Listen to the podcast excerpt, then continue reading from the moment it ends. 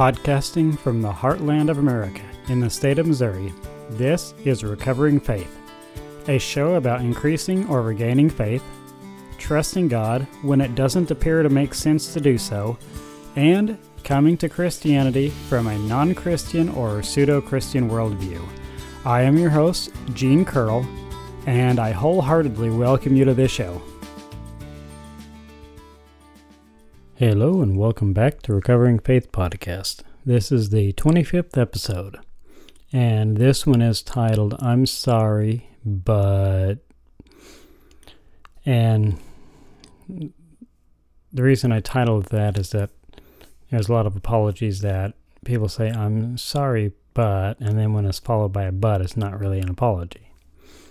Uh, so I was all set up to do another topic today, but I had a last minute change I heard somewhere that every true encounter with Christ convicts us of our sins, and I believe that to be true.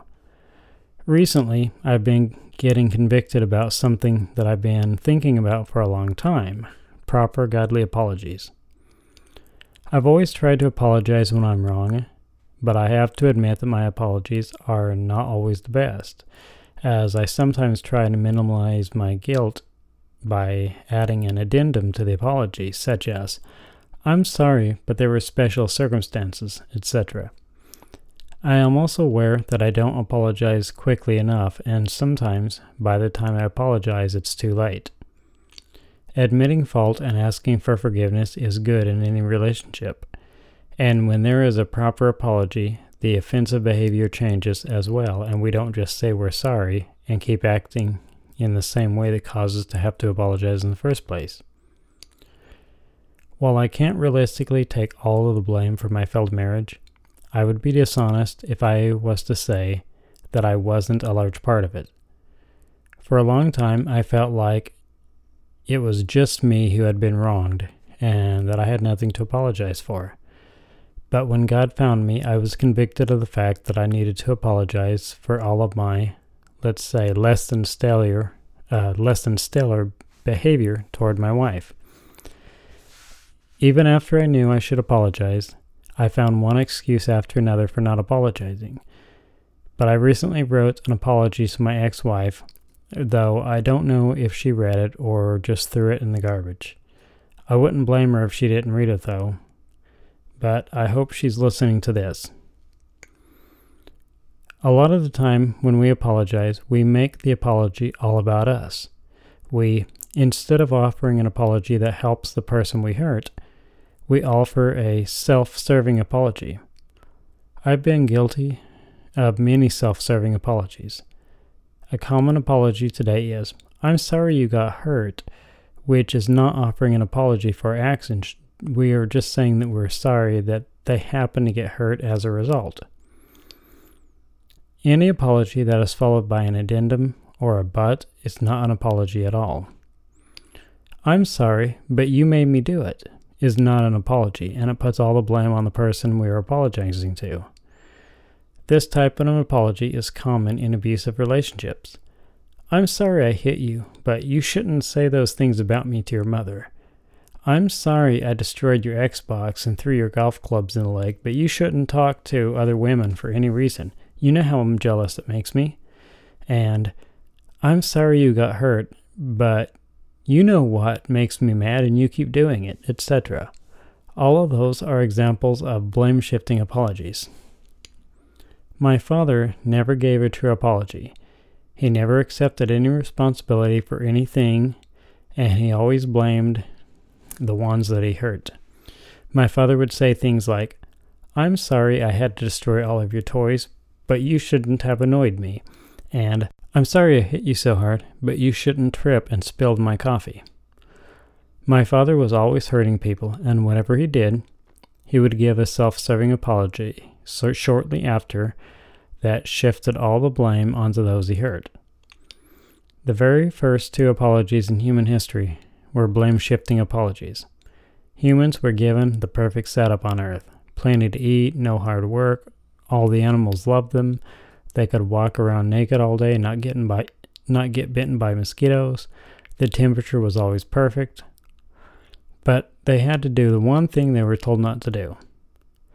Literally, they were given thousands of good things to eat. Sure, they didn't have bacon, but they were happy, and so were the pigs. Yet, they ate the one thing they were commanded not to eat, which, by the way, was not bacon. When God came down, Adam and Eve hid from him, and when he called them to ask where they were, Adam said that they hid themselves because they were naked. God then asked, Okay, who told you that you were naked? Did you eat from the tree of the knowledge of good and evil? The one tree I specifically told you that you were not allowed to eat? God did not ask because he didn't know. He knew everything and he knows everything. He just wanted to give them the chance to come clean. Of course, instead of just coming clean, Adam and Eve did some massive blame shifting. Adam said, Well, yes, I did eat of the tree, but it wasn't my fault, you see. The woman that you gave me brought me some applesauce and an apple pie, so I had to eat it so it wouldn't hurt her feelings. It would have never even occurred to me to eat the apple if she hadn't given it to me. Since you put the tree there, and since you gave me the woman, and since you created the woman, it was actually your fault. Instead of immediately addressing Adam's lame apology, God moved on to Eve and gave her a chance to come clean and said, Eve, is this true? Did you eat of the tree and get Adam to eat of it as well? Following Adam's poor lead, Eve blame shifted as well. Well, yes, I did eat of the tree, but it wasn't my fault, you see. The devil made me do it, and since you made him, it was really your fault. Let me say right here, right now, the devil has never and will never make anyone do anything. The devil can be mighty persuasive, sure, but it's ultimately a choice we have to make, and when we choose wrong, while we may have been influenced by the devil, he did not make us do it. Every sin or poor decision we have made or will ever make is a choice that we made ourselves. You see, when we are truly forced to do something, it is not accounted to us as sin. Like if a woman is raped, she's not guilty of adultery. And I think if a man kills another man in battle as a result of orders, he is not guilty of murder. Most of the time, however, when a person says that someone made them do it, they were influenced and gave into the pressure and was not actually forced. Giving in to intense pressure is not the same thing as being forced to do something. Another common thing people do when confronted with something they did wrong is denial. Lots and lots of people deny that they did anything wrong. After Adam and Eve were evicted from the Garden of Eden, they had two sons, Cain and Abel. Cain was a farmer, and Abel, Abel was a rancher, and both offered sacrifices to God. And Abel's sacrifice was accepted, but Cain's was not. Many people mistakenly think that Cain's sacrifice was not accepted because God had some aversion to vegetables or that he just liked meat better. But it really wasn't about it was really about the quality of the sacrifice and not what was being sacrificed. In the law of Moses, God commanded both plant and animal sacrifices. It was about intent and quality. Abel gave the best of his flock as a sacrifice, but Cain gave inferior produce as a sacrifice. But giving up something that you don't want and won't miss is no sacrifice at all.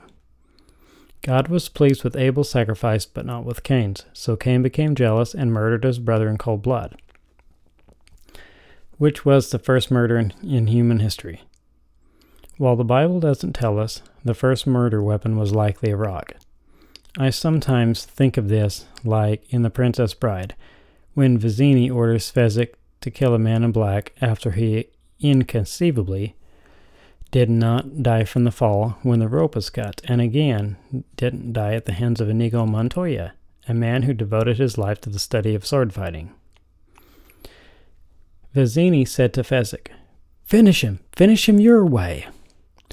Oh, good. My way, Fezzik said. Thank you, Vizzini. What's my way? Exasperated and with a little spray of saliva, Vizzini said, Pick up one of those rocks. Get behind the boulder, and in a few minutes the man in black will come running around the bend. The minute his head's in view, hit it with a rock. My way's not very sportsmanlike, Fezzik said, as Vizzini walked away. Fezzik decided to have a fair fight with man in black instead of surprising him by smashing him in the head with a rock. If you haven't seen The Princess Bride, you should immediately correct that gross error as soon as you finish this podcast and blog. Unlike Fezzik, I doubt Cain was interested in a fair fight and probably smashed his brother in the head with a rock when he wasn't looking or expecting it. When I was a kid, my family was friends with a guy who liked to say that you can't have more than two people in a group without problems and pointed out that as soon as there were more than two people, they started killing each other. Anyhow, God confronted Cain and asked him where his brother was, not because he didn't know, but because he wanted to give Cain the chance to come clean. Again, God knows all. Cain, unlike his parents, did not admit to his crime when confronted outright, and he lied about it to God. I don't know how the fact that God is an all, is all-knowing escaped Cain, but people are not rational when they are panicked and scared. Cain said, Am I my brother's keeper? How am I supposed to know where my brother is? He's a grown man. He can look after himself. At this point, God told Cain that he indeed knew where Abel was and was just giving him a chance. I know where your brother is, and his blood cries out from the ground from where you hit his hit him, and it's a testimony against you. You murdered your brother out of jealousy, and then you hid the body and have the audacity to lie about it to me, the Almighty God. Besides denial or blame shifting, another poor apology is when we say that we are sorry but continue acting just as we did before we apologized, which says to any rational person that we are not really sorry. From the Bible, we get an example of a great apology from King Saul to David. But despite how heartfelt Saul's apologies were, they did nothing to change his behavior. Saul was the first king of Israel, but after a few blunders, God decided he was not fit to be king anymore and had Samuel the prophet anoint David as king. But it had to be done in secret, or else Saul would have killed Samuel and David. Saul's first blunder was when he decided to offer a sacrifice to God when Samuel did not arrive when he was expected. In my mind, it's like when Frodo in The Lord of the Rings told Gandalf that he was late, to which Gandalf replied, A wizard is never late, nor is he early. He arrives precisely when he means to. I think a prophet arrives precisely when he means to as well. Anyhow, Saul did not have the right to perform any sacrifices, as only a member of the Levitical priesthood could offer sacrifices, and only the high priest could offer a sacrifice on behalf of the entire nation. Samuel told, uh, Samuel told Saul that to obey is better than sacrifice. Later, God commanded Saul to utterly destroy the Amalekites, including the women, the children, their livestock, and all their treasures. Saul decided to take the king alive and to keep what he deemed as the best things instead of destroying everything, as he was commanded to. At some point, I plan on dedicating an entire episode on why the Amalekites were to be destroyed and why it was bad that Saul didn't do as he was told, but for now I'll move on with the story. When David was anointed to be king of Israel, he was young, held no impressive position, and spent most of his time tending his father's sheep and playing the harp and the lyre. David was later chosen to play for King Saul to put him in a better mood, and he was often at Saul's side. David or Saul liked David until his popularity started to surpass his own. After David killed the giant Goliath, he was given commandment or he was given command of an army, and when he returned, the women were singing that Saul killed his thousands, but David killed tens of thousands. And that is really where the jealousy began, which put a serious damper on their relationship. On several occasions, Saul threw his spear at David while he played his lyre, trying to pin him to the wall. Finally, Saul told David that he could marry his daughter, and all he wanted as a dowry for his daughter's hand was a hundred Philistine foreskins, which is an extremely st- strange thing to ask for, and yuck. The reason Saul wanted David to do this was because he fully expected the Philistines to kill him. But imagine his surprise when David showed up with a sack containing not 100, but 200 Philistine foreskins. David prospered in all that he did, because the Lord was with him, and that rubbed Saul the wrong way. Jonathan, Saul's son, was best friends with David, and when we learned that his father wanted to kill his friend, he made him promise that he would not harm David. However, it was an empty promise, and it wasn't long before Saul was once again making an attempt on David's life. David had a golden occasion to kill Saul and become king, only he didn't take it. Instead, David chose to spare Saul because Saul was the Lord's anointed.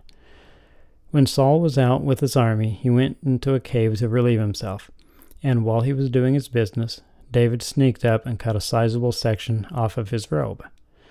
David's men wanted to kill Saul, but he would not let them. Once Saul was safely outside the cave, David called to him and asked if he was missing something. Hey, Saul, he may have said, holding up the piece of cloth. Are your clothes a little drafty now? When Saul realized that David had the chance to kill him but spared his life instead, he offered a heartfelt apology, freely admitting his wrongs. But it quickly became apparent that the apology was all show, with no change in behavior. Saul said, you are more righteous than I. You have treated me well, but I have treated you badly. You have just now told me about the good you did to me. The Lord delivered me into your hands, but you did not kill me. When a man finds his enemy, does he let him get away, unharmed? May the Lord reward you well for the way you treated me today. I know that you will surely be king, and that the kingdom of Israel will be established in your hands. Now swear to me by the Lord that you will not kill off my descendants or wipe out my name from my father's family. So David gave his oath to Saul. Then Saul returned home, but David and his men went up to the stronghold.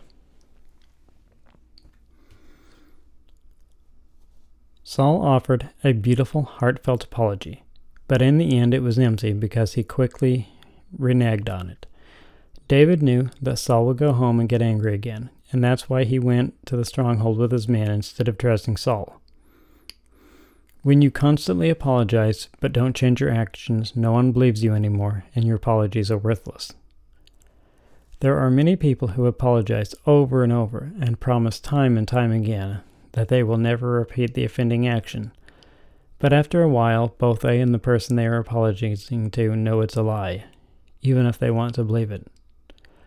Once Saul was, quite literally, on the warpath for David again. David had another chance to kill him, but again spared his life. Saul and his army had followed David and his army, and when they made camp, David saw that they were asleep, including Abner, the man who was supposed to be looking out and protecting Saul. While everyone slept, David and Abishai quietly sneaked into the camp, and when Abishai saw that Saul was asleep and that no one was guarding him, and he wanted to kill him with his own spear. But David would not allow it, because, regardless of all he had done, he was the Lord's anointed, and David did not have the authority to take his life. Instead, David commanded Abishai to take Saul's spear, probably the same spear that had been thrown at David many times, and the water jug that was beside him, and then they sneaked back out of the camp. Once the two men were a good distance from the camp, David called out to Abner and said, you're a man, aren't you? And who is like you in Israel? Why didn't you guard the Lord your king? Someone came to destroy your, your Lord the king. What you have done is not good. As surely as the Lord lives, you and your men must die, because you did not guard your master, the Lord's anointed. Look around you. Where is the king's spear and the water jug that were near his hand? When Abner saw that the king's spear and water jug were indeed gone, and in the hands of the enemy, he might have needed to change his garments after the gravity of his mistake was apparent. When I was in the Navy, I was told that anyone who falls asleep on watch during a time of war is to be put to summary justice, which is to say that they are to be put to death. I would imagine that Abner was afraid of just that happening to him, but from the Bible we learn that it was not the case, and he was murdered some time later by one of David's men, against David's wishes. Saul recognized David's voice and called out to him, calling him son.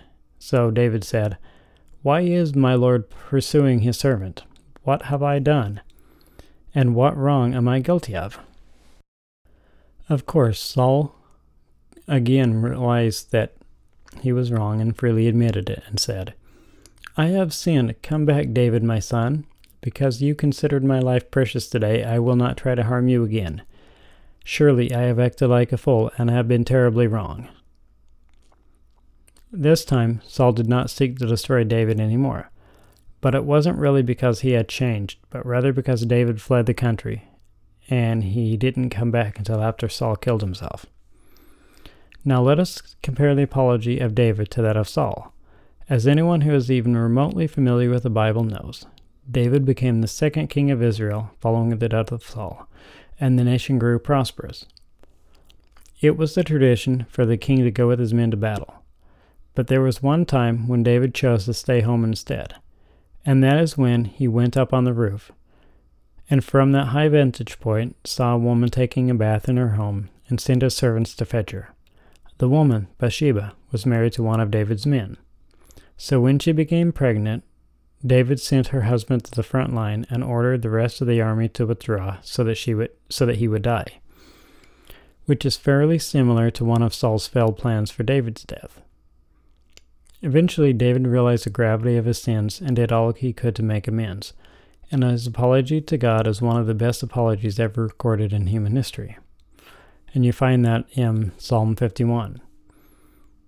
Have mercy on me, O God, according to your unfailing love, according to your great compassion. Blot out my trans- transgression, wash away all my iniquity, and cleanse me from sin, for I know that my transgression and my sin is always before me. Against you, you only have I sinned, and done what is evil in your sight.